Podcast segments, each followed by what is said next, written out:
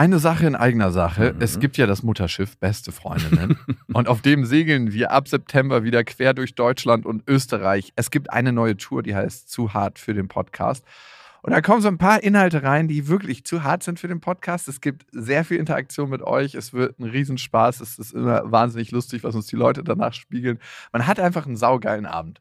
Also wir zumindest. Wir zumindest und hoffentlich auch alle anderen. Wir hatten auch letztes Mal die Erfahrung gemacht, dass beste Vaterfreudenhörer bei der Tour waren und auch sehr viel Spaß hatten. Ja, unbedingt. Und unbedingt. irritiert waren, was wir hier überhaupt machen. ja, ganz Freunde. genau. Es gibt ja Leute, die hören beste Vaterfreunde, die kennen beste Freundinnen nicht. Mhm. Und es wird eine gesunde Mischung. Also sowohl beste Freundinnen als auch beste Vaterfreundenhörer werden abgeholt. Und ihr könnt euch jetzt die Karten sichern.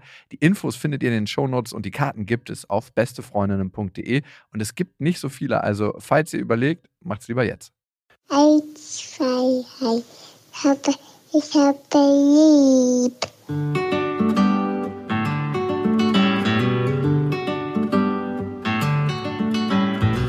Das sind beste Vaterfreuden.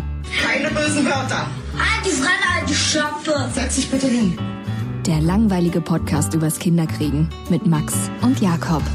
Hallo und herzlich willkommen zu Beste Vaterfreuden. Hallo und wir reden heute über die frühkindliche Fremdbetreuung. Das heißt, ab wann sollte man sein Kind in die Kita schicken? Und das ist ein sehr emotionales Thema. Ich glaube, jeder will mal das Beste für sein Kind, für seine Kinder. Mhm. Und für manche gibt es die Möglichkeiten zu sagen, ich habe mein Kind noch ein bisschen länger zu Hause und andere sagen berufsbedingt und monetärbedingt, ich muss mein Kind schon früher in die Kita schicken. Frau Professor Dr. Eva Raas, die ist Erziehungswissenschaftlerin, darin hat sie einen Doktor gemacht, die ist analytische Kinder- und Jugendpsychotherapeutin. Ihr Forschungsschwerpunkt ist Bindungs- und Entwicklungspsychologie. Ähm, die war früher für die Street Credibility an der Brennpunktschule Lehrerin und sie ist, was ich auch ganz wichtig finde, Mama und Großmutter. Und die haben wir heute im Interview.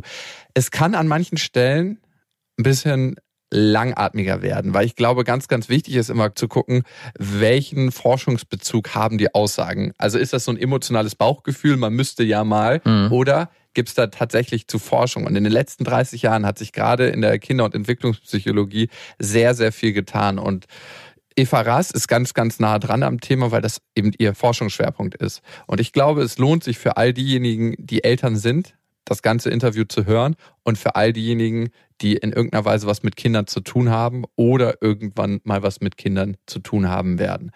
Hallo Frau Dr. Professor Eva Raas. Ja, ich grüße Sie auch. Hallo. Welchen Forschungsschwerpunkt haben Sie? Ich habe also mehrere Forschungsschwerpunkte. Der eine, wo ich dann auch promoviert habe, das ist der Bereich der ganzen sensorischen Integration, also Wahrnehmungsschwächen, weil sehr mhm. viele Kinder, die bei mir hier mit psychischer, also in Anführungszeichen psychischer Belastung kommen. Wenn man genau hinguckt, haben die zwar in der Folge psychische Belastungen, aber primär ist es der kleine Body, der zwar normal erscheint, aber doch mhm. nicht ganz so funktioniert, wie die Umwelt es denkt. Also wenn wir zwei zum Beispiel miteinander reden, hören mhm. Sie mich, das ist das Sinnesorgan, aber Sie müssen meine Sprache so schnell verarbeiten, wie ich spreche. Und wenn mhm. Sie mich hören, aber Ihre Hörverarbeitung langsamer ist als mein Sprechtempo, dann verlieren wir bald miteinander den Kontakt. Und es läuft dann im normale Leben unter Aufmerksamkeitsstörung. Also man schaltet ab, einfach weil die Sprache und der Geräuschbrei zu schnell vorbeirauscht. Und dann mhm. heißt es heute ADS oder ADHS. Und wenn man genau hinguckt, haben die Kinder oft eine Schwäche in der auditiven, so heißt es fachlich Verarbeitung. Und wenn einer das Leben vor sich hat, also von mir aus ein Fußballspiel, und er blickt nicht schnell genug die Abläufe, blicken, dann mhm. steht er eben neben dran als Bub und pflückt Gänseblümchen und alle Leute lachen über ihn. Und in Wirklichkeit kann dieses Kind die visuomotorischen Abläufe nicht schnell genug verfolgen. Und in der Folge okay. gibt's natürlich psychische Probleme, klar, weil wenn die Umwelt das alles nicht weiß, und das ist eben mein einer Forschungsschwerpunkt, darüber habe ich auch promoviert. Mhm. Und dann durch diese Forschung, die mich sehr mit Amerika in Verbindung gebracht hat, ich habe auch den Chair von diesem International Forum on Learning Disabilities, wie es bei denen heißt, bin ich dann an Alan Shaw, Affektregulation, Bindungstheorie, Selbstpsychologie gekommen. Und das sind dann so meine weiteren Forschungsschwerpunkte, Bindungsforschung, Affektregulationsforschung, die tief verwurzelt ist in der Neurobiologie. Und die Therapiemethode, die ich daraus entwickelt habe, ist die kindzentrierte Familientherapie. Das heißt, der ganze Club erscheint bei mir. Das belastete Kind ist sozusagen in meiner Seele und in meinem Blick. Aber ich versuche über die Familie zu erfassen, was wir gemeinsam tun können, um diesem Kind seine Entwicklungshindernisse zur Seite zu räumen. Das sind so die Forschungsschwerpunkte. Okay, wissen wir jetzt Bescheid. Also man kann als Schwerpunkt, der heute für uns wichtig ist, sagen, Sie sind Bindungs- und Entwicklungspsychologin. Ja. Für Ihre Street Credibility, Sie waren früher an der Brennpunktschule im MV als Ja. Lehrerin in Berlin. Ja. Und noch mehr Street Credibility kriegen Sie bei uns dadurch, dass Sie Mama und sogar schon Großmutter sind. Jawohl, da gibt's dann gerade wieder einen Enkelsohn und bei diesem kleinen Enkelsohn, Ah, also in der ganzen Familie gibt's immer überall nur Töchter und über diesen kleinen Enkelsohn und diese Vater-Sohn-Beziehung kriege ich wieder Einblicke in den Bereich, den ich jetzt persönlich nie hab erleben dürfen. Weil eben Ah. das der erste kleine Mann ist und was dieser kleine Mann mich so alles lehrt. Und das ist auch der einzige Grund, warum ich Psychotherapie studiert habe. Ich wollte kapieren, was hinterm Leben so steckt. Also ich war nie jemand, die unbedingt helfen wollte. Will ich schon. Ich bin empathisch und meine Leute fühlen sich bei mir alle gut aufgehoben. Aber ich will immer kapieren, wie dieses Leben funktioniert. Und mein kleiner So Enkel- geht's mir auch. ja, und mein kleiner Enkelsohn lehrt mich auch wieder, der ist dreieinhalb, wie so kleine Männer funktionieren und wie dann ein Papa zu funktionieren hätte oder hat und eine Mutter zu funktionieren hat. Und wenn da eine große Schwester da ist, die das Ganze versucht in Schach zu halten, damit der bloß keine Nummer zu groß wird und so wie das Leben halt ist. Kann man eigentlich eine normale Oma sein, wenn man so spezialisiert ist in diesem Fach? Guckt man da mit einem normalen Oma-Auge drauf oder ist man also das immer war, eigentlich das war das Arbeit? Gleiche als Tochter. Also ich war immer, ich würde mal denken, in erster Linie ganz normale Mutter und ich war lange alleinerziehend, bin also aus Berlin mit meiner Tochter alleine hier in den Odenwald gezogen und meine Tochter hat sich, das ist einfach jetzt mütterlicher Stolz, unbekümmert und gut entwickelt und hier an unseren Schulen hieß es immer, wenn man so eine normale Tochter hat wie die, dann kann man die Kinder zu ihr schicken. Ja, stimmt, das beste Das- Aushängeschild. Ja, das heißt also, ich bin da als Mutter und als Oma, ich krieg mit meiner Enkeltochter den gleichen Krach wie irgendeine andere Oma auch. Und wenn dann meine Enkeltochter sagt, ich weiß gar nicht, Oma, wo steht geschrieben, dass das, was in deinem Kopf vorgeht, besser ist als in meinem. Und da kann man nicht als Therapeutin reagieren, sondern schlicht und einfach als Oma. Und dann hat man Krach und Auseinandersetzung und dann versöhnt man sich wieder und dann geht's Leben weiter. Okay, gut. Ich habe schon gedacht, der beste Schuster hat die schlechtesten Schuhe, weil gerade bei Lehrerkindern, ich weiß da aus eigener Erfahrung Bescheid, meine Eltern sind keine Lehrer, aber meine ganzen Schwiegerschwestern. Schwiegerschwestern Ja. sind alle Lehrerinnen und Lehrer. Ja, ja. Da, Ich- da gibt's ja diesen ganz, ganz bösen Spruch. Ich weiß gar nicht, ob man hier mit so vielen Zuhörern so viel Wahrheiten alle erzählen darf. Also es gibt ja diesen Spruch, Lehrers Kinder, Pfarrers Vieh gedeihen selten oder nie. Das ist ein, Oh Gott, das ist ein. Spruch, der, ich weiß nicht, der ist schon ein paar hundert Jahre alt. Okay. Ich habe selbst eine Tochter und wir kommen heute mit ein paar persönlichen Anliegen. Und Ja. ich habe selber gedacht, die soll so früh wie möglich in die Kita gehen, weil sie dann Mhm. sozialen Kontakt kriegt, kein Sonderling wird und sie ist Einzelkind. Und da dachte ich mir so, ein Jahr, anderthalb ist das richtige Einstiegsalter, Ja. damit sie sich positiv entwickelt. Gut. Ist das korrekt nach den aktuellen wissenschaftlichen Erkenntnissen? Der Mensch wird ja ein Jahr zu früh geboren. Der Mensch heißt fachlich extra uterine Frühgeburt und muss noch ein Jahr außerhalb des Mutterleibes außen noch fertig ausgebrütet werden.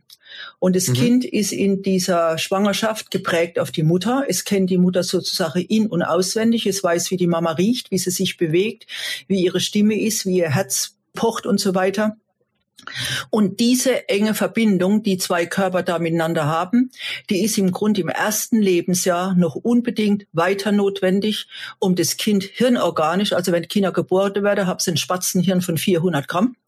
Da ist also außer Schlucken, Schnaufen, alles das, was notwendig ist, so vieles ist da noch gar nicht drin. Es sind zwar Milliarden Möglichkeiten der Entwicklung, aber real vorhanden ist noch nicht viel ausgebildet. Ende des ersten Lebensjahres sind es schon 1000 Gramm Gehirn. Und das, was sich da hineingespeichert hat, ist Erfahrung. Das ist dann Nervenfasern, die die Erfahrung sozusagen körperlich niederlegen.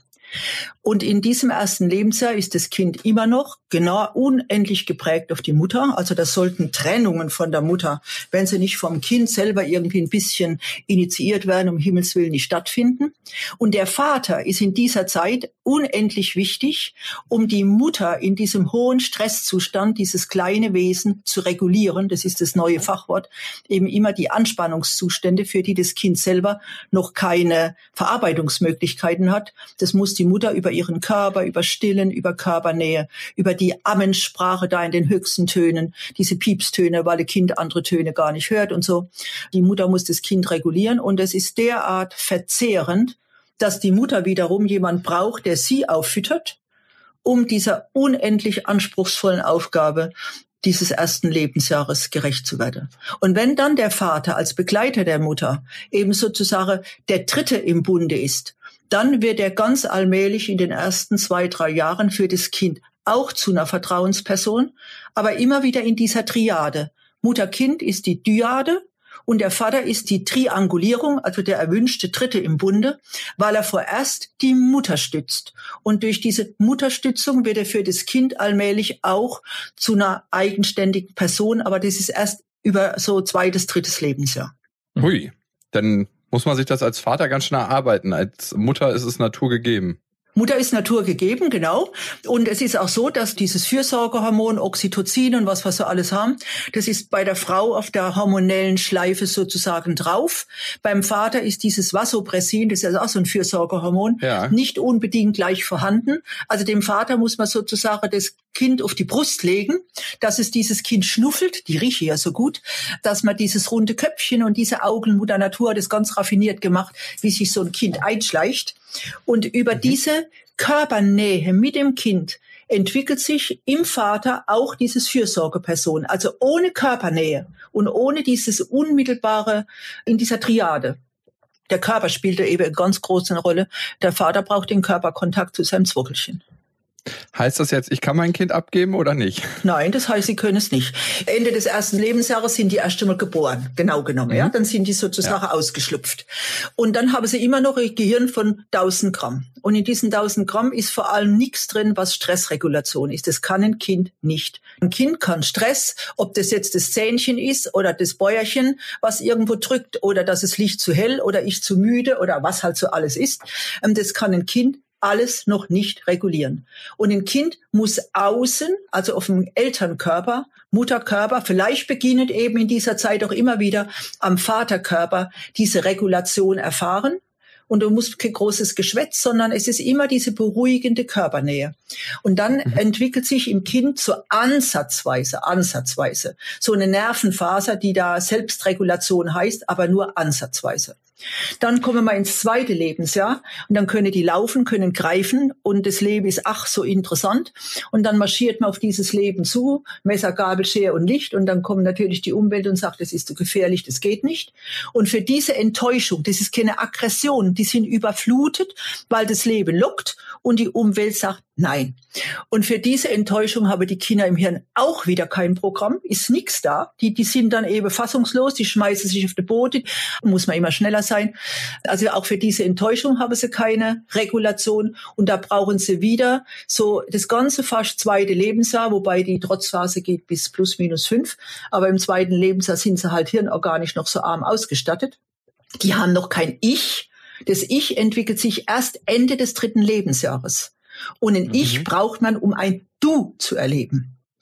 Und so der frühere Kindergartenübergang, also plus minus drei, da hatten die Kinder hirnorganisch, entwicklungspsychologisch, körperlich bestimmte Reifungsschritte vollzogen, die ihnen dann von sich aus die Freude am Kinderkontakt, ich will dahin, sozusagen ermöglicht. Die kleineren würden von sich aus sich nicht von der Familie trennen. Und jetzt bei der ganzen Corona-Krise, wo eben die Kindergärte und die Krippen ja alle zu waren, das haben in der Regel die kleinen Kinder alle genossen, weil sie in der Familie bleiben durften. Also kleine Kinder sind Familienkinder und suchen von sich aus dieses Außerfamiliäre noch nicht, weil das in ihrem Spatzehirn gibt's dieses Außerfamiliäre als Verlockung noch gar nicht ab drei, da mhm. ist dann das Außerfamiliäre, die Verlockung schon. Na, natürlich spiele Kinder gern auch in dem Alter, also wenn sie klein sind mit Kindern. Aber das ist ja nicht ein Spiel miteinander, das ist ein Spiel nebeneinander. Das ist so ein bisschen, man guckt sich ab, was der andere macht. Aber es gibt eben noch nicht dieses Ich, dieses Ich, dass die von sich nicht mehr reden als Anton und Eva und Uli, sondern Ich sagen. Das ist so, plus minus um die drei. Und die Buben reifen hirnorganisch den Mädchen ganz, ganz langsam hinterher. Ganz langsam. Also Mutter Natur hatte zwei sehr unterschiedliche Wesen in die Entwicklung gebracht. Und kleine Buben sind da in der Entwicklung oft noch langsamer wie eben. Auch als Erwachsene. ja, das, das bleibt, Sie sagen schon recht, diese Unterschiedlichkeit sind ungefähr vier Jahre neurobiologisch und es oh. gleicht sich also laut Forschung Ende des dritten Lebensjahrzehnts, gleicht ah. sich so langsam aus. Und wie ich das von der Forschung so gehört habe, fiel mir so auf, dass im Grunde, wenn man sich viele Ehen anguckt, ist der Mann mhm. oft drei, vier, fünf Jahre älter. Oder zehn. Ja, oder zehn, aber er ist häufig jetzt. Bei extrem unreifen Männern. Das ist nicht unreif. Die entwickeln sich anders. Das ist nicht unreif. Die haben einen anderen Weg der Reifung. Und deswegen, das ist auch so wichtig jetzt bei der ganzen Männerforschung, weil die kleinen Buben sich so anders entwickeln wie die Mädchen. Wäre so wichtig, habe auch da einiges dazu geschrieben, dass dieses Männliche nicht entwertet wird. Denn wenn sich Männer anders entwickeln, anders wie wir Frauen, dann ist es ja deswegen nicht schlecht, sondern es ist anders. Und dass so einen kleinen Bub zu regulieren schwierig ist, das wissen wir. Aber es ist ein Unterschied, ob ich den reguliere wohlwollend oder ob ich ihm sein bubenhaft Unreguliertes vorwerfe, weil er ein Bub ist. Ja? Ja. Also ein Bub ist in der Regel motorisch. Also wenn der was hat, dann muss der zappeln. Und wenn der Bub auf ein Mäuerchen ist, dann will der nicht wieder auf der Seite zurück, wo alle anderen sind, sondern wird er am liebsten auf der anderen Seite vom Mäuerchen runterhupfen, da wo nichts ist, wo es halt vielleicht auch gefährlich ist. Ja.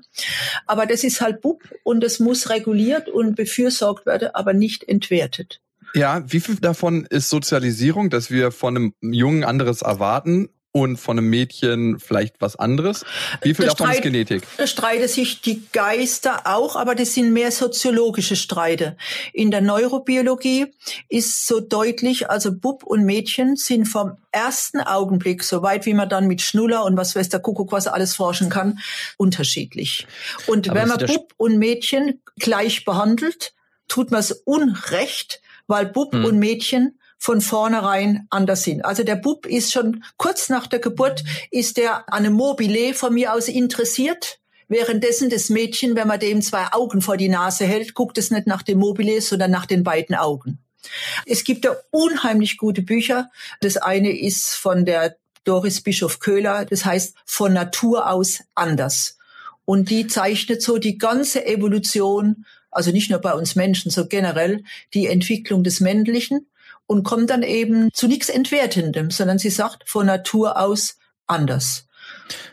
Aber die Tendenz in Kitas und auch im Alltag und in der Erziehung, wenn man mit Freunden redet, ist ja oft, dass Mädchen und Junge gleichgeschaltet werden. Also dass man sagt, ein Mädchen kann genauso oder ein Junge kann genauso wie ein Mädchen.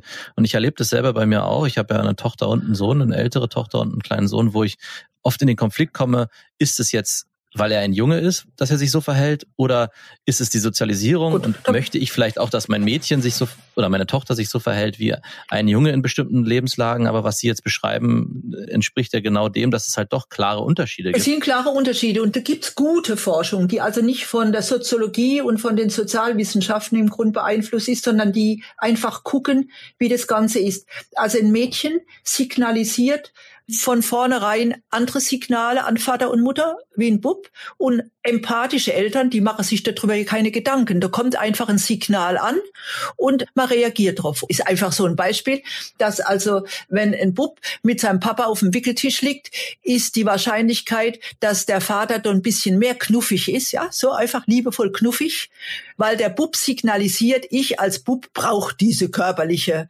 Stimulation. Währenddessen mhm. das Mädchen eventuell mehr verliebt guckt und dann reagiert der Papa auf diesen verliebten Blick ein bisschen feiner, so im Sinnesapparat und antwortet auf das Signal des Mädchens. Also die Kinder, die senden Signale aus und der feinfühlige Erwachsene, ohne dass er das natürlich alles äh, irgendwie überdenkt, sondern reagiert einfach mit seinem Sensorium. Und da ist schon, dass schon vom ersten Zeit an die Kinder unterschiedliche Signale senden.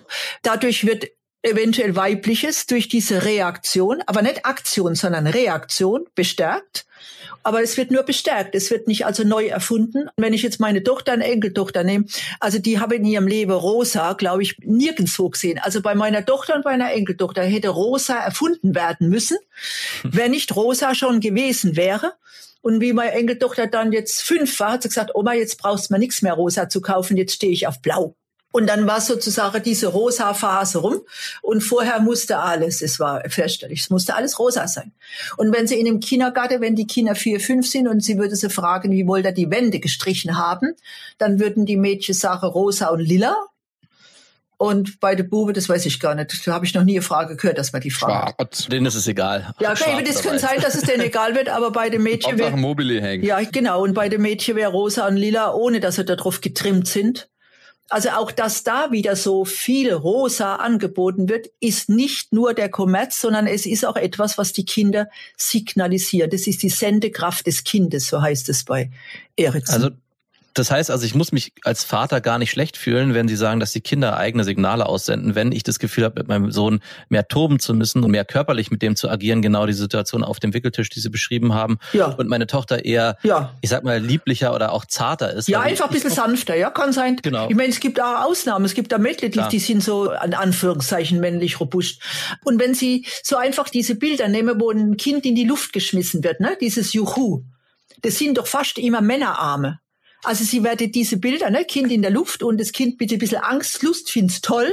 Oder wenn sie ins Schwimmbad gehen und ein Vater schmeißt seinen nicht schwimmenden Säugling in die Luft und fängt ihn dann platsch im Wasser auf, das sind doch selten Mütter. Das heißt, der Vater, der hat in sich drin dieses männlich-väterlich, eben dieses Gott sei Dank andere. Und das spielt er dann mit seinem Kind. Und wenn sein Kind mit Juhu darauf reagiert, dann stimmt ja alles. Ich würde gerne noch mal kurz diese Kita-Thematik Ja. zusammenfassen, so wie ich sie verstanden habe. Und Sie können mich ja korrigieren, wenn ich Ja, da ja. falsch liege.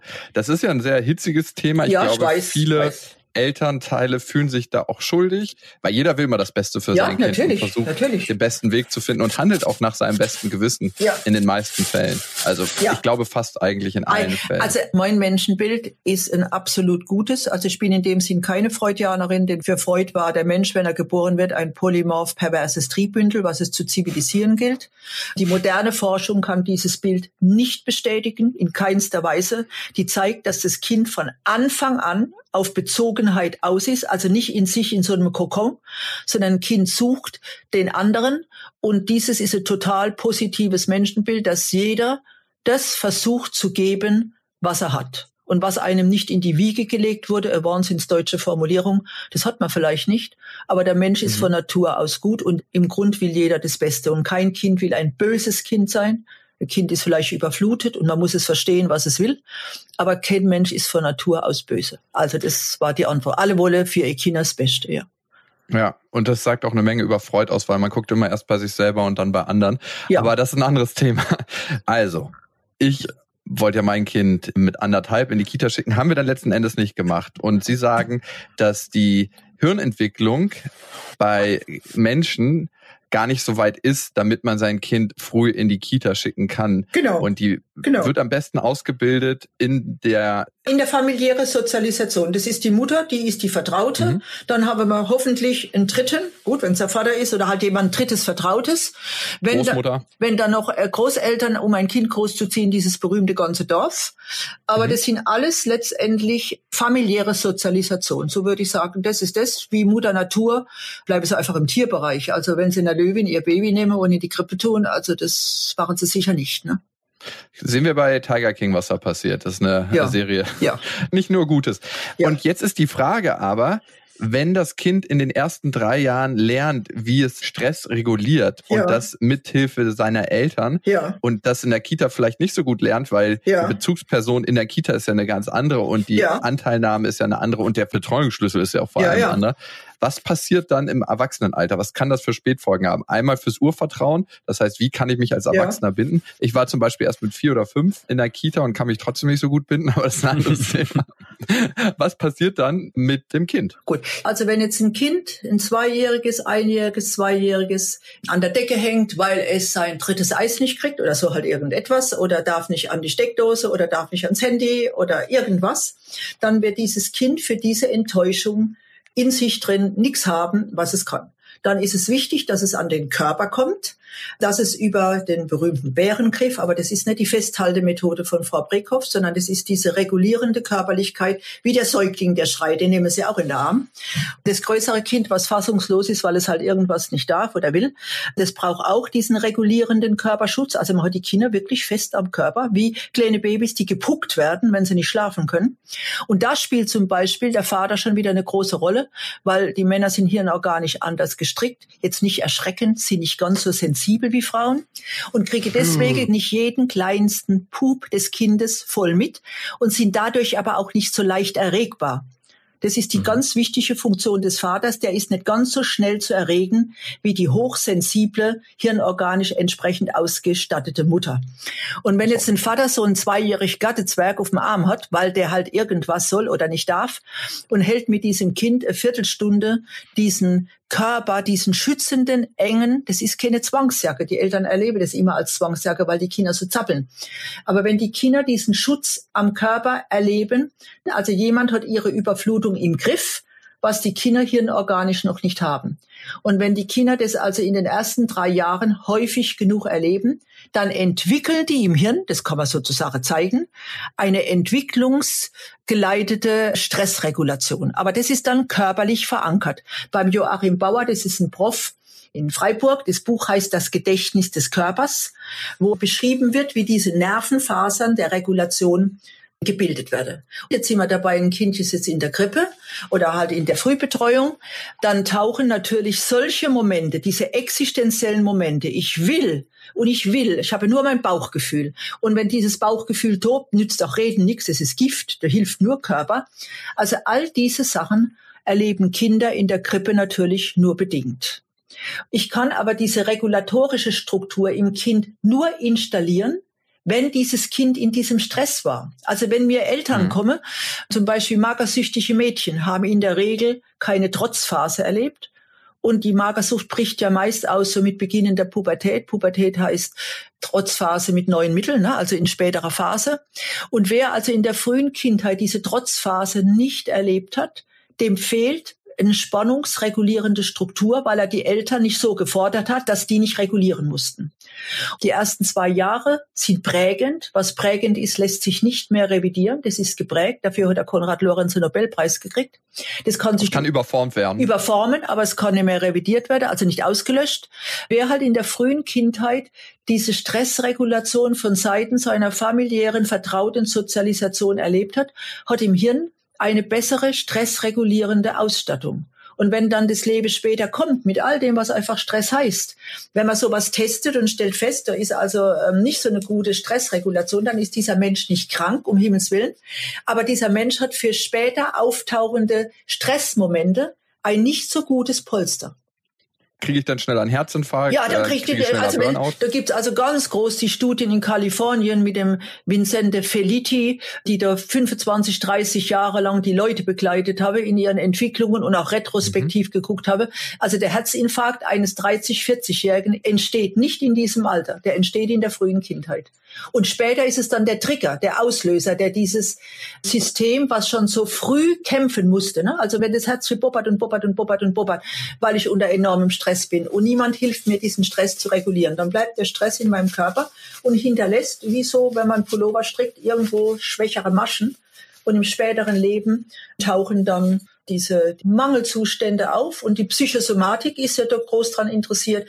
Also wenn jemand ein Magengeschwür kriegt oder einen Herzinfarkt oder weiß der Kuckuck was, dann sind es ja im Wesentlichen psychosomatische, also zumindest sehr mitbedingt. Und deswegen ist die Psychosomatik an dieser frühen Forschung auch so sehr interessiert, weil für psychosomatische äh, Störungen später ist eben hm. die frühe Kindheit von großer Bedeutung. Wie groß ist das stressregulatorische System, um nicht in einem großen Stress eine Migräneattacke zu kriegen oder ein Magengeschwür, sondern mein stressverarbeitendes System verschafft, dass mein Chef blöd ist und meine Ehe kaputt geht. Ach, was weiß ich was. Oder Corona halt dazukommt, ja. Wann wurden Sie in die Kita geschickt? Ich habe meinen Kindergartenübergang eben nach dem dritten Lebensjahr gehabt. Ah, okay, gut. Ich habe jetzt noch mal eine persönliche Frage, eine Situation, die jetzt in letzter Zeit auftaucht. Wir wollten unsere Tochter gerade in die Kita eingewöhnen. Wie alt ist die? die Wie alt ist die? Wusste ich, dass die warnende Frage kommt? Zwei Jahre, vier Monate, fünf gut, Monate. Gut, ja, also zweieinhalb und ist ein Mädchen, ja? Ja, ja gut. genau. Wir warten jetzt aber gerade noch ein bisschen, weil jetzt eh Sommerferien sind. Ja, und sehr schön. Ich, ich kenne da eine Professorin über Ecken, die hat dazu geraten. ja. Das könnten Sie sein. Jetzt ist es so, dass meine Ex-Freundin und ich leben getrennt, aber in einem Mehrfamilienhaus. Sie lebt vorne, ich lebe hinten. Mhm. Und jetzt ist es so, dass wir uns das teilen. Das heißt, ein paar Tage in der Woche ist sie bei meiner Ex-Freundin, ein paar Tage bei mir. Ja. Und jedes Mal, seitdem sie die Eingewöhnung in der Kita hatte, ist es so, dass sie laut anfängt zu weinen und sagt, ich will nicht zu Papa. Gott, und genau. die sie dann so loseisen müssen. Ja, Aber umgekehrt ist es auch so, wenn sie dann bei mir war, Ja. eine Nacht oder zwei Nächte und meine Ex-Freundin kommt, will sie auch nicht mehr zur Mutter. Das ist ganz, ganz merkwürdig. Und wie reagiert man jetzt darauf, wenn das Kind so anfängt zu schreien oder auch Gut. ganz heftig? Sie hat so heftig geschrien, dass sie sich eingepullert hat letztes Mal. Ja, aber das ist genau, also Ihr Kind ist ein Vorzeigebeispiel. All Dieses Eingewöhne in die außerfamiliäre Einrichtung stresst Ihr Mhm. Kind ganz enorm. In diesem Stress wird Ihr Bindungssystem aktiviert und das Bindungssystem, das Primäre, ist halt mal zur Mama. Wenn dann der Papa kommt, und der Papa ist es sozusagen der Dritte im Bunde, das ist also einer, der in Das der dritte Rad. Hierarchie etwas später kommt. Wenn die dann also sozusagen zum Papa gehen soll, dann erlebt die nicht, dass die nicht zum Papa will, sondern sie erlebt, ich will mich nicht von der Mama trennen. Und es Mhm. ist das, was es dann immer so schwer ist zu übersetzen. Also, dass das Verhalten nicht gegen den Vater geht, sondern die will bei der Mutter bleiben. Und wenn dann dieses halt dann doch passiert, dann ist es ganz wichtig, immer wieder, jede Erregungsüberflutung geht nicht über Reden, sondern geht nur über Körper. Also wenn sie dann ihr Böppchen nehme, obwohl die halt schreit wie am Spieß, weil sie bei der Mama bleiben will, dann ist es wichtig, dass der Papa die in seine Arme nimmt und ihr keinen Roman erzählt, sondern in der Arm nimmt und dieses Kind so lange tröstend im Arm hält, bis es von seinem Stress runtergekommen ist. Und wir haben zwei Gehirnhälften. Emotionsregulierung, Hormonsystem, Herzsystem, Immunsystem, also alles, was im Leben wichtig ist, ist speziell verankert, verstärkt verankert in der rechten Hirnhälfte. Die zweite Hirnhälfte, die linke, ist die, wo Kognition, Vernunft und Sprache sitzen. Und in den ersten 18, 19 Monaten ist es vor allem die rechte Hemisphäre, die in ihren Wachstumsschub kommt. Also alles das, was ich jetzt erzähle von Regulation, von Bindungsfürsorge, von Trösten und so weiter, ist alles rechtshemisphärisch. Die linke Hemisphäre mit Kognition, Vernunft und Sprache kriegt ihren deutlichen Wachstumsschub Ende des zweiten Lebensjahres. Und zwischen diesen beiden Hirnhälften gibt es wieder eine Hirnstruktur, die heißt der Balken. Und wenn die rechte Hemisphäre in Erregung ist und tobt, schaltet der Balken nach links ab. Da geht nichts durch. Und unsere deutsche Formulierung, man redet an die Wand, ist genau das, dass in der Erregung Sprache nur noch Öl ins Feuer ist von der rechten Hemisphäre, aber links, wo es eigentlich ankommen soll, überhaupt nichts ankommt. Können die heute halt unter Computertomographie und alles unheimlich gut zeigen. Ja, das Also heißt in der Praxis, für mich, wenn jetzt mein Kind ganz doll weint und ich versuche sie dann auf den Arm zu nehmen, dann wehrt sie sich in dem ersten Moment. Soll ich sie dann trotzdem nehmen und einfach mal festhalten? Wenn oder? ihre Lebensorganisation so ist, dass die Mutter des Kindes jetzt fünf Minuten später zur Arbeit muss, dann bleibt ihnen ja gar nichts anderes übrig. Ja? Wenn ich jetzt die Therapeutin von so einem Kind wäre, weiß ich nicht, was ich raten würde. Da müsste ich ein bisschen mehr wissen. Also wenn sie jetzt hier bei mir im Praxiszimmer wären und sie wäre mit ihrem Kindchen da und sie wäre mit der Mutter des Kindes und sie und es, sie wäre zu dritt hier bei mir und die würde hier so, wie es bei mir ist, dann rede ich mit den Eltern. Die Kinder sind die wichtigste Nebensache. Es geht ja schließlich um die Kinder. Und die würden sich jetzt hier an irgendeiner Spielsache wehtun dann wäre für mich wichtig zu wissen, wenn beide Elternteile da sind, wo würde das Kind hinrennen, um sich in Anwesenheit beider Elternteile von diesem kleinen Schreck trösten zu lassen. Zur Mama, in den meisten Fällen. Gut, dann heißt es, dass die Mama die primäre Bindungsperson ist. Und in, Power. ja, das heißt es. Das heißt, die Mama, die Mama ist die, die dann in diesem Stress den besten Zugang hat, um dieses Stresssystem runterzuholen.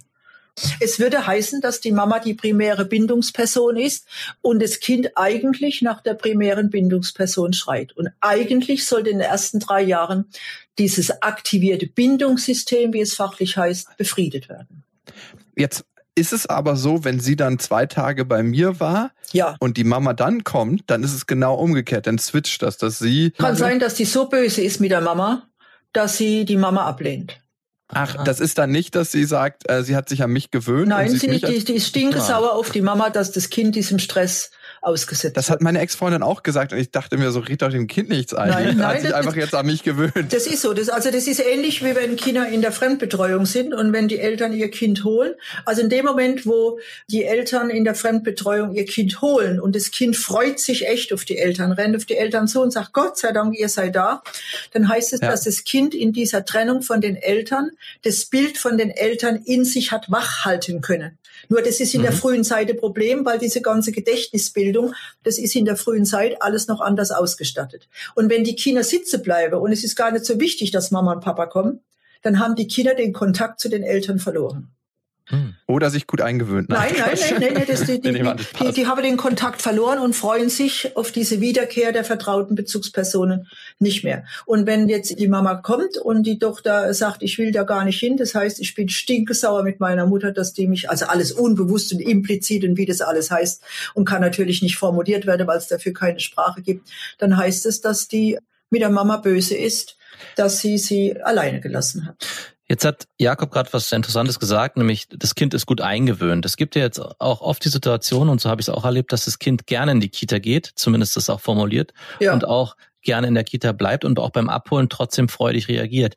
Also solange die Kinder in der Wieder, also das heißt fachlich Wiedervereinigung, ja, wenn die Wiedervereinigung für die Kinder mit Freude besetzt ist, dann kann sein, dass das, dass sie dort waren, trotzdem ein ganz enormer Stress war. Wenn man die jetzt abtupfen würde, würde man vielleicht in Ohnmacht fallen.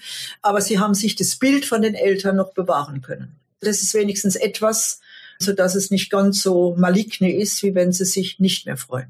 Das heißt also, Kinder, die auch in der Kita sich wohlfühlen und gerne in die Kita gehen, haben trotzdem diese Stressfaktoren. Ja.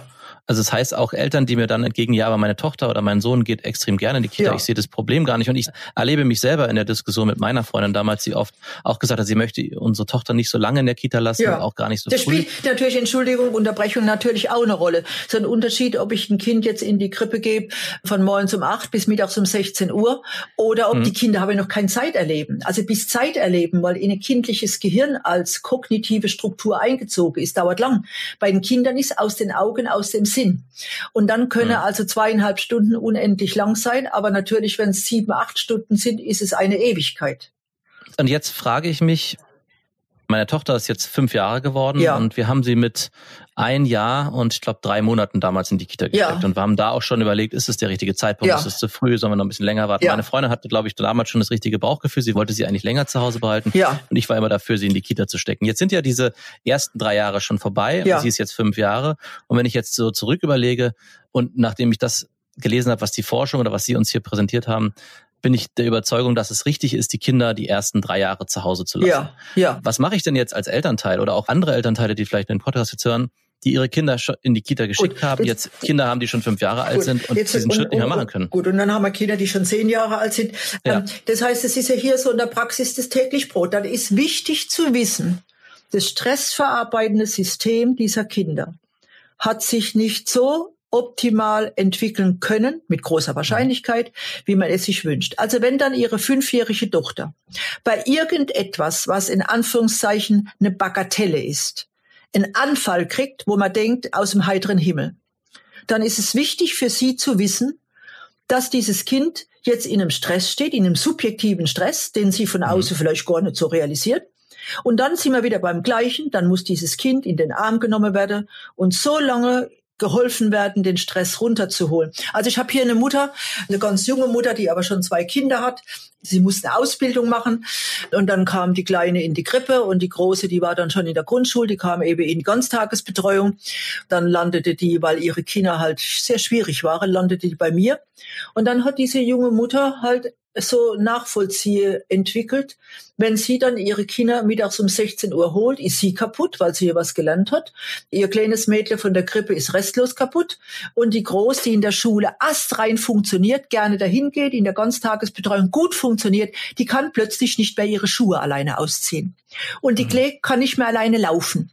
Also alles das, was jetzt an Anforderungen des Alltags kommt, da ist das Reservoir, und das ist was ganz Wichtiges, das Anpassungsreservoir der Kinder ist erschöpft.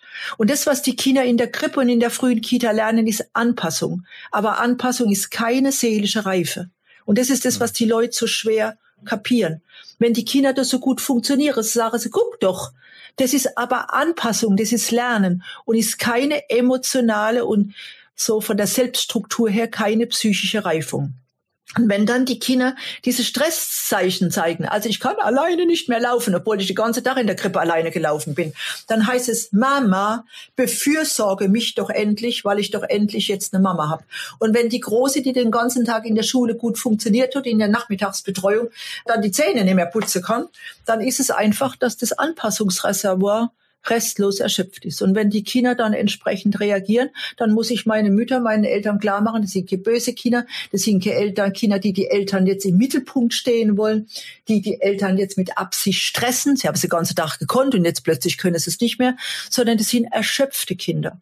Und dann brauchen diese Kinder das, was sie den ganzen Tag an Elterlichkeit, Mütterlichkeit nicht gehabt haben, das klagen die dann mit diesen seltsamen Verhaltensweisen ein. Und immer wieder das Verhalten des Kindes ist seine Sprache. Und ein gescheiter Kindertherapeut versucht, diese Sprache zu verstehen. Und dann tröstet ja. man die Eltern. Die sind natürlich abends auch fertig. Ne? Und dann ja. das nächste Thema ist so ein Schlafethema. In der ganzen Evolution schläft kein Kind alleine. Die hätte früher ja alle gar nicht überlebt. Also wenn Kinder früher alleine geschlafen hätte, wären sie morgens nicht mehr da gewesen. Dann schlafen die Kinder halt gerne bei den Eltern, dass sie wenigstens nachts die Eltern riechen und schnuffeln und die Eltern haben. Und dann gehören die halt auch ins Elternbett und nicht in das Zimmer nebendran.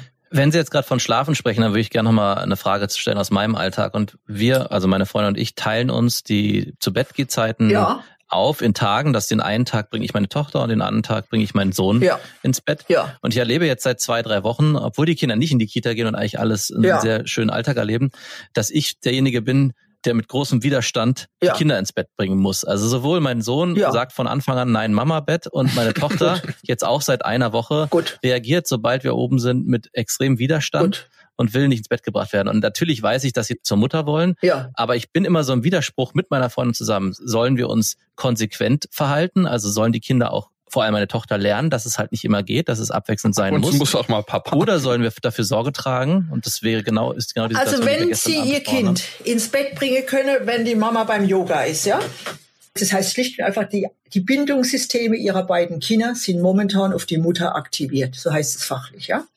Und das heißt, meine Freundin muss eigentlich weiterhin die Kinder also, entfesseln. Jetzt sind wir bei Bedürfnisse. Bedürfnisse müssen befriedigt werden, Wünsche kann man abschlagen. Jawohl. Und die Nacht ist evolutionär was ganz Gefährliches. Also der Mensch in der Frühzeit war nachts in der großen Bedrohung durch die Natur, durch mhm. die Tiere. Und es gibt ja so Vermutungen, dass der Mensch erst, was weiß nicht mal, ein bisschen besser hat schlafen lernen, nachdem er den Hund hatte, weil der Hund sozusagen Wächter wurde und nicht man immer von den Menschen wachen muss. Und Kinder sind ja kleine evolutionäre Ungeheuer, ja. Und bei einem Kind ist spätestens ab vier, halb fünf sind die regulatorischen Systeme alle. Also wenn ich beim Aldi eine Mutter sehe mit ihrem kleinen Zwockel und es ist halber Sechse, denke ich immer, was tut die sich an? Weil die regulatorischen Systeme der Kinder, so wie bei uns auch, wenn der Nachmittag und Abend kommt, sind die erschöpft. Am Abend kommen deswegen so die ganzen Bedürfniswelten. Da kommt die Nacht mit dieser Trennung von fünf, sechs, sieben Stunden, was weiß nicht wie viel. Und dann Mama ferne. Und da kommt diese Bedürfniswelt zum Tragen. Und wenn die Mama da ist, dann soll sie halt ihr Kind ins Bett bringen. Wichtig fände ich nur, dass wenn die Mama sich ihre Freiräume nimmt und sich mit einem Mädelsabend macht oder sonst was, dass die Kinder so einen guten Bezug zum Papa haben, dass wenn die primäre Bindungsperson, die Mama, nicht da ist, dass sie sich dann auch mit gutem Gefühl vom Papa ins Bett bringen lassen.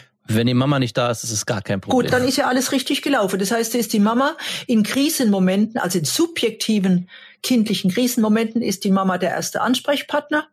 Und wenn die Mama nicht da ist, dann ist die Beziehung zum zweiten Bindungsobjekt so gut, dass es auch ohne Mama geht gerade gut genug. Nein, das sind Hierarchien. Also die Bindungs, da gibt's so eine Pyramide von Bindungsgeschehen ja. und die Mama ist nun mal halt, bei der war man im Bauch. Ja, das ist auch ein hartes Brot oder ist auch eine sehr anstrengende Zeit auch für die Mamas, ah, ja? die natürlich irgendwann auch ja. einen Freiraum sich äh, wünschen. Und ja. ich erlebe das ja auch zu Hause bei mir. Aber das bedeutet eigentlich, dass man den Bedürfnissen, den Kindern gerade in diesen Stoßzeiten am Abend, dass man da eher nachgeben sollte, als ja. dass man in den Widerstand geht. Ja, und, und, Nachgebe ist schon lernen. wieder, ja, Nachgebe ist wieder ist so, so pädagogisch. Ich sag befriedigen. Bindungsbedürfnis muss befriedigt werden, ja. Hm. Mhm. Und das muss ja auch irgendwann etabliert werden, dass der Vater das Kind zu Bett bringen kann. Und darum glaube ich, ist es auch gar nicht schlecht, dass du mal die Kinder zu Bett bringst. Also ja. selbst wenn die Mama da ist, weil man dann auch noch eingreifen kann anders. Ich habe noch mal zwei Fragen und die allererste zuerst. Ich möchte gerne noch mal auf dieses Streitthema eingehen, weil ja. das bei uns gerade akut ist. Was ist denn, wenn sich meine Tochter da nicht anfassen lassen möchte? Das sieht Muss nur so aus. Das sieht nur so aus. Ah, okay. Die ist außer sich, ja? Die ist außer sich. Ah, die weiß gar nicht in dem die, Moment die, genau, was die, los die, die zappelt und macht und tut und deswegen ist dieser Bärengriff, das hört sich jetzt alles so brutal an, aber das ist es nicht. Also wenn die bei Ihnen auf dem Schoß sitzt, dann nimmt mhm. man am besten die Beinchen zwischen die beiden Oberschenkel und wenn mhm. das Kind so am Elternkörper angelehnt ist, dann nimmt man die beiden Händchen vorne über der Kinderbrust, sodass er einem nicht dauernd im Gesicht rumfuchteln könne und dann erzählt man, wie gesagt, dann könnte sie nur noch mit dem Kopf einem ans Kinn hauen, dann muss man halt ja. irgendwie ein bisschen schneller sein und ich habe lange gerungen im Verein, das geht schon. Gut. Aber dann werdest du merken, bei manche Kinder brauchen also 10 Minuten, manche brauchen 20 Minuten, manche brauchen, also Therapiestunde dauert ungefähr 50 Minuten, manche brauchen hier, weil sie an die mütterliche Handtasche nicht dürfen und die Frau Rast dann mit den Müttern durchhält. Es geht nicht an die Handtasche und es wird auch nicht groß irgendwo klingelingeling mit irgendwas abgelenkt, sondern wir gehen jetzt einmal gemeinsam durch die Frustration durch. Wenn man das durchhält, liegen die Kinder nach einer geraumen Zeit sowas von entspannt. Weil sie erschöpft sind. Nein, aber auch so zufrieden. Gucken Sie sich Ihr Kind an. Die Kinder sind zufrieden, weil sie die Erfahrung gemacht haben. Es gibt ein Gegenüber, eine Begegnung, da steckt das Wort gegen drin, ja, wo ich den mhm. anderen spüre und dieser andere hat etwas im Griff gehabt, was mir in meinem schwarzen Hirn noch nicht zur Verfügung steht. Ah, okay, gut. Und da entwickelt sich ja auch Urvertrauen. Genau, Vertrauen das Urvertrauen. Ich bin nicht verloren in dieser Welt, denn dieses Gezappel, von dem Sie gerade gesprochen haben, das ist eine Verlorenheit im Raum. Man zappelt. Eigentlich, dass man Grenzen sucht in genau, dem Moment. Man will den anderen spüren. Das ist das Wort Begegnung, ja. Mhm. Und bei Martin okay. Buber heißt es, ich wird am Du. Also die müsse das Du gut spüren um dieses Ich auf die Reihe zu kriegen. Okay, Ganz klar, weil man ja nur weiß, wo mein Ich ist, wenn man auch weiß, wo das genau, eigene Ich aufhört. Genau, das ist es. Ja. Gut, das mal zu wissen, weil ich war ein bisschen hilflos in den Situationen und wusste gar nicht, wie ich mich da verhalten soll. Und mir tat es einfach leid, weil ich gemerkt habe, dass sie total außer sich ist ja. und ich war einfach hilflos in dem Moment. Also fachlich heißt es überflutet. Die Kinder sind überflutet. Ich war auch überflutet. Ja, genau. Und deswegen ist so wichtig, jetzt immer wieder dabei, ähm, wenn man später im Leben in Überflutungsmomente gerät, dann ist es ganz gut, wenn man in der frühen Kindheit, wenn einem das, was was ich jetzt alles an sie hinschwätze, in die Wiege gelegt wurde, ja. dann hat man es nämlich in sich drin neuronal ein bisschen besser verankert und muss nicht als Erwachsener Reifungsprozesse nachvollziehen, weil die Kinder gehen wie im Fahrstuhl. Und wenn mhm. Kinder geboren werden, geht unser inneres Entwicklungshaus genau in diese mhm. unterste Kiste. Und so gut wie unsere untere Kiste etabliert ist, so gut können wir halt unseren Kindern begegnen. Und, wenn und weil halt ich als Kind nicht gehalten wurde, weiß ich natürlich nicht, dass mein Kind gehalten werden muss. Ja, genau. Es gibt ja dann äh, nachreifende Partnerschaften, wo man innere Partnerschaft mhm. erlebt, dass der andere nicht gleich genauso ausflippt wie ich, sondern die Ruhe bewahrt und was so alles ist. Oder gut, in Therapien ist leider, das würde ich mal sagen, die Bindungstheorien, die Affektregulationstheorie sind so in die Therapie gerade bei Erwachsenen häufig, man kann nicht verallgemeinern, aber so noch nicht ganz eingezogen. Aber auch da mhm. würde, wenn ein Erwachsener Therapie ist und kommt überflutet zu seinem Therapeuten, dann braucht er doch keine freudsche Deutung, sondern er braucht jemanden, der einem versteht und einem mit Stimme und mit Körperlichkeit ein bisschen vermittelt, ich hab's verstanden, es ist alles halb so schlimm. Und da gibt's so ein mhm. wichtiges Wort, das heißt Interruption and Repair. Also wenn man mit dem Kind machen damit die Kinder den ganzen Tag Krach, ja, weil die den ganzen Tag was wollen, was wir nicht wollen oder meistens. Und dann gibt's halt Krach. Das ist dieses Interruption. Und das ist wichtig, weil das Reibung ist. Da spürt man auch den anderen. Das ist eine Begegnung. Aber wenn mhm. das Interruption rum ist, dann muss vom Erwachsenen ausgehen das Repair. Es wird mhm. alles wieder gut. Also die Spülmaschine muss dann trotzdem ausgeräumt sein, ja, auch wenn ein Pubertierendes nicht will. Dann gibt's halt einen höllischen Krach wegen dieser blöden Spülmaschine. Die muss aber ausgeräumt werden, weil das Geschirr keine Füße hat. Wenn dann der Jugendliche in sein Zimmer geht und drei Türe zubatscht und kommt mhm. nach zwei Stunden wieder raus, dann fängt nicht die große Diskussion an, warum das vorhin alles nicht geklappt ist, sondern das Geschirr ist eingeräumt, man trifft sich wieder und von Seiten der Eltern ist im Gesicht, die Welt geht normal weiter. Das ist das Repair. Okay, gut. Vielleicht als Fazit und als Abschluss. Ab wann ist Fremdbetreuung sinnvoll und wie lange? Also ab wann kann man sagen, wenn man jetzt sein Kind in die Kita schicken muss, ja. weil für manche geht's ja auch nicht ja. anders, manche sind darauf ja, äh, angewiesen, auch gerade alleinerziehende Mütter und alleinerziehende Väter. Ab wann darf es passieren Gut. und wie lange? So mit drei, drei, dreieinhalb. Also mit drei sind so viele Reifungsschritte passiert, dass die Kinder eigentlich von sich aus in die Gruppe der Gleichaltrigen hinein möchten. Aber auch da gibt's kleine Unterschiede. Kleine Bube bräuchte vielleicht dreieinhalb Jahre, ja. Aber mhm. ungefähr die Zahl drei, so wie es früher mal war, die ist, was entwicklungspsychologisch angeht, ein gutes Zeitalter. Und dann muss man halt gucken, wenn jetzt die Kinder sehr sicher in sich sind und sehr kontaktfreudig, kann sein, dass die nach einer bestimmten Eingewöhnungszeit einen ganzen Tag rein wollen. Es gibt aber auch Kinder, denen reicht der Vormittag. Wenn sie dann hingehen müssen, dann sind sie entweder abends wieder gestresst oder mhm. aber in so einem Fall würde ich eher denken, wenn es da eine Tagesbetreuung gibt, ja. Also Gruppen stressen Kinder. Also Kinder sind keine Gruppenkinder, die sind Familiengruppe und von mir aus Kleingruppe. Aber Kinder sind nicht Menschen, die den ganzen Tag in einer Gruppe leben wollen. Mhm. Und wenn man dann, ja auch nicht als wenn man dann, wenn man ne? das trotzdem machen muss aus vielen Gründen, dann ist die Frage, ob man irgendwie eine Tagesoma, eine Nachmittagsoma, irgendjemand finden könnte, wo das Kind aus dem Gruppenstress rauskommt und doch ein bisschen individueller, familiärer betreut wird. Das ist dann Was also würde das kosten, wenn Sie pendeln aus dem Odenwald nach Berlin? okay, machen wir nicht mehr. Ja. Okay, gut. Also Pi mal Daumen kann man sagen, ab drei Jahren ist das Alter, wo man sein Kind in die Kita. Das ist das Alter, wo mhm. die Kinder von sich aus die Peer Group suchen. Okay. Und dann muss man auch gucken mit der Stundenzahl. Ja, muss, Vielleicht erstmal das ausprobieren ja. und dann. Ähm, und wenn die Menschheit kapieren würde, also die moderne Menschheit, Früher war es aber auch nicht viel besser, früher war es viel schlimmer. Also wenn Sie sich die Psychohistorie der Eltern-Kind-Beziehung angucken, das ist ein Albtraum. Also diese Forschung ist ein Albtraum, ja.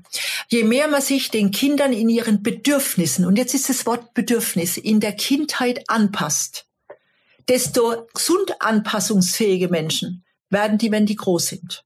Also wer dieses Polster in der frühen Kindheit, das sich ihm angepasst wurde in den Bedürfnissen, erlebt haben durfte, der ist im späteren Leben, wo der ganze Stress wirklich losgeht, in einem gesunden Maß anpassungsfähig, ohne regulatorisch und psychosomatisch und Westerkuckuck schlapp zu machen. Wer sich seine Kinder in der ersten drei, vier Jahre in diesen Bindungsbedürfnissen, Regulatoren anpasst, wenn die dann mit drei, vier in die Kindergarten gehen, sehe sie die im Großen und Ganzen nur noch von hinten weil die einfach so vieles an Polster mitgenommen haben, so dass sie das Neue, was da kommt, so gut integrieren können. Aber wer in der frühen Kindheit so früh auf eigenen Beinchen stehen musste, wenn sie einen Zehnjährige, der das erlebt hat, sagt, räum den Mülleimer aus, dann sagt sich dessen Seele, wenn ich mit anderthalb schon mit in der Gruppe der Gleichaltrigen meinen Stand haben musste, Wieso soll ich dann einem Erwachsenen, der jetzt kommt und sagt, räume eben den Mülleimer weg, wieso soll ich dem folgen? Der war doch früher auch nicht da, wie ich ihn gebraucht habe.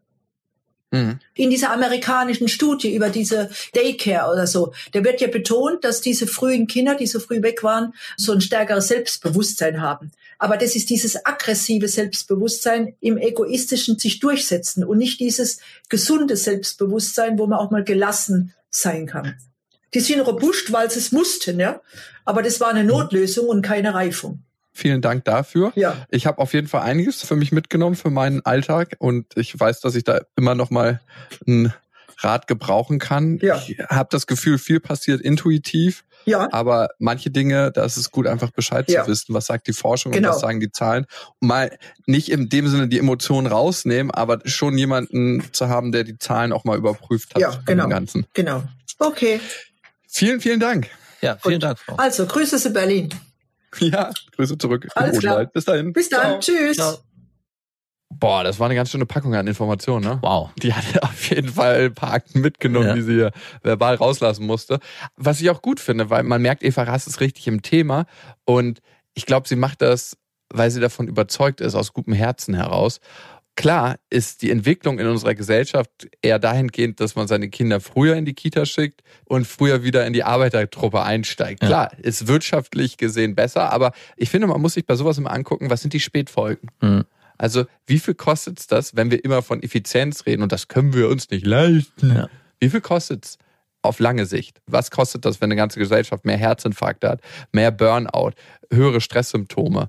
Und wenn man von Leistungsfähigkeit redet, im Sinne von, wie belastbar bin ich, wenn ich so einen frühkindlichen Stress hatte und meine Stressverarbeitungssysteme sich nicht ideal entwickeln konnten. Ich bin mit sehr großem Widerstand in diese Vorbereitung gegangen zu diesem Interview und mich hat sie überzeugt. Also ich war am Anfang selbst davon überzeugt, dass Kinder früh in die Kita können und Ich dass auch. es auch der richtige Weg ist und habe auch mit meiner Freundin damals viele Diskussionen darüber geführt. Im Nachhinein muss ich sagen, das Bauchgefühl meiner Freundin, unsere Tochter und auch unseren Sohn später in die Kita zu schicken und kürzere Betreuungszeiten sich zu wünschen für die Kinder war genau das Richtige.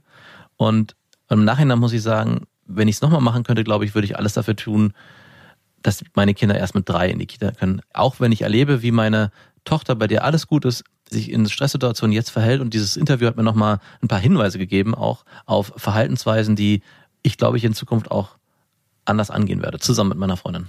Ja, das ist, glaube ich, das große Stichwort, ne? was du gerade gesagt hast, Bauchgefühl. Hm. Wenn ich so zurückgucke und was das Bauchgefühl meiner Ex-Freundin gesagt hat im Verhalten auf unsere Tochter, hat sie doch schon ganz schön oft das bessere Gefühl, das lesen zu können, als ich es habe in vielen Situationen. Ich denke dann, okay, so und so müsste es sein.